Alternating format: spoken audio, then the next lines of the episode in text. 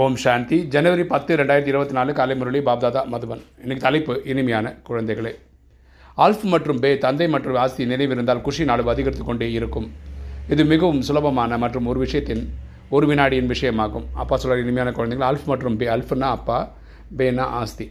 தந்தை மற்றும் ஆஸ்தி இது நினைவு இருந்தால் குஷின் அளவு அதிகரிச்சுக்கிட்டே போகும். இது ரொம்ப சாதாரண விஷயம் ரொம்ப ஈஸியான விஷயமும் கூட.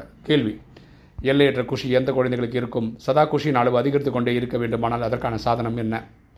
எல்லையற்ற குஷி எந்த குழந்தைகளுக்கு இருக்கும்? சதா குஷியின் அளவு அதிகரித்து கொண்டே இருக்க வேண்டுமானால் அதற்கான சாதனம் என்ன?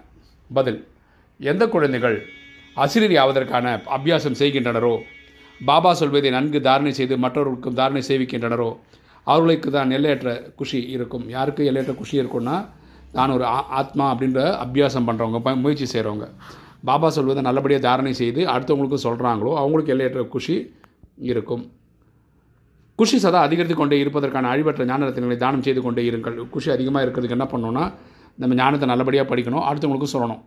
அனைக்கு அனைவருக்கு நன்மை செய்யுங்கள் எல்லாருக்கும் நன்மை செய்யுங்கள். சதா இந்த நினைவு இருக்க வேண்டும். இந்த நினைவு இருக்கணும். என்னென்னா நாம் இப்போது சுகம் மற்றும் சாந்தியின் சிகரத்துக்கு சென்று கொண்டிருக்கிறோம். அப்போது குஷி இருக்கும். நம்ம வந்து வீட்டுக்கு சீக்கிரம் போகிறோம் அதுக்கப்புறம் சத்தியகுந்த ரேதைக்கு வர போகிறோன்ற நினைவு இருந்ததுனாவே நமக்கு சந்தோஷம் எப்போவுமே இருக்கும். தாரணை. ஃபஸ்ட்டு பாயிண்ட் ஞான தாரணை செய்வதற்காக முதலில் தனது புத்தியை தங்கத்தினுடையதாக ஆக்கிக்கொள்ள வேண்டும். படித்த விஷயங்கள் நல்லபடியாக உள்ளுக்குள்ளே இருக்கணும்னா புத்தி வந்து கிளியராக இருக்கணும். பாபாவை நினைவு தவிர வேறு எந்த பொருளின் மீது பட்டுதல் ஏற்படக்கூடாது. நமக்கு வந்து அப்பாவை தவிர வேறு யாரோ பற்றியோ நினைவு வரக்கூடாது. ரெண்டு கர்மாதித்த நிலை அடைந்து வீட்டுக்கு செல்வதற்கு அசிரி ஆவதற்கான அபியாசம் செய்யுங்கள். கர்மாதித்த நிலை அடைஞ்சு நம்ம வீட்டுக்கு போகிறதுக்கு நம்ம என்ன பண்ணோம் அசிரின்ற பயிற்சி எடுக்கணும். தனது நடத்தியும் பாருங்கள் நம்ம எந்த அளவுக்கு முன்னேறி இருக்கோம்னு பாருங்கள் யாருக்கும் துக்கம் கொடுத்து கொடுக்காமல் இருக்கிறேனா? நம்ம யாருக்கும் நம்ம வழியாக துக்கம் நடக்காமல் இருக்கா? பாபாவுக்கு சமமாக இனிமையானவராக ஆக வேண்டும். அப்பாவுக்கு ஈக்குவலாக நம்ம வந்து இனிமையானவராக ஆகணும். வரதானம். தேக உணர்விலிருந்து விடுபட்டவராகி பரமாத்மா அன்பின் அனுபவம் செய்யக்கூடிய தாமரை மலரின் ஆசனதாரி ஆகுக.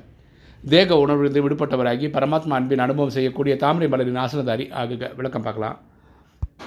தாமரை மலரின் ஆசனம் தான் பிராமண ஆத்மாக்களின் சிரேஷ்ட மனநிலையின் அடையாளம். தாமரை மலர் வந்து சேத்திலேயே வளர்ந்தாலும் இல்லையா?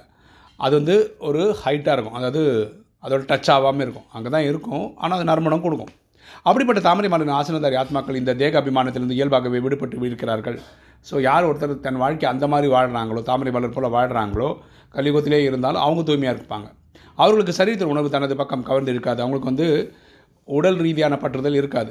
எப்படி பிரம்ம பாபா நடந்தாலும் எந்த காரியம் செய்தாலும் பரிச சுரூபம் மற்றும் தேவதை சுரூபத்தை சதா நினைவில் இருந்தது. பிரம்ம பாபா ஒரு ஒரு ஆக்டிவிட்டியிலையும் தன்னை ஒரு ஆத்மான்ற புரிதலோடு பண்ணார். தன்னோட தேவதை என்ற இதை எக்ஸிபிட் பண்ணார். அதுபோல் இயல்பாகவே ஆத்மாபிமானி ஸ்திதி சதா தேக அபிமானத்திலிருந்து விடுபட்டு இருப்பது என்று சொல்லப்படுகிறது. ஸோ ஆத்மாபிமான ஸ்டேஜுக்கு ப்ராக்டிஸ் எடுத்துக்கிட்டே இருந்தீங்கன்னா ஒரு நாள் உங்களுக்கு தேக அபிமானம் போயிடும். அதுபோல் தேக உணர்ந்து விடுபட்டு இருக்கக்கூடியவர் தான் பரமாத்மாவிற்கு அன்பானவராகி ஆகிவிடுகிறார்கள். யார் யாரை பரமாத்மாவுக்கு ரொம்ப பிடிக்கும்னா ஆத்மாபிமானியான பயிற்சி எடுக்கிறவங்களுக்கு. ஸ்லோகன். உங்களுடைய விசேஷத்தன்மை மற்றும் குணங்கள் பிரபுவின் பிரசாதமாகும்.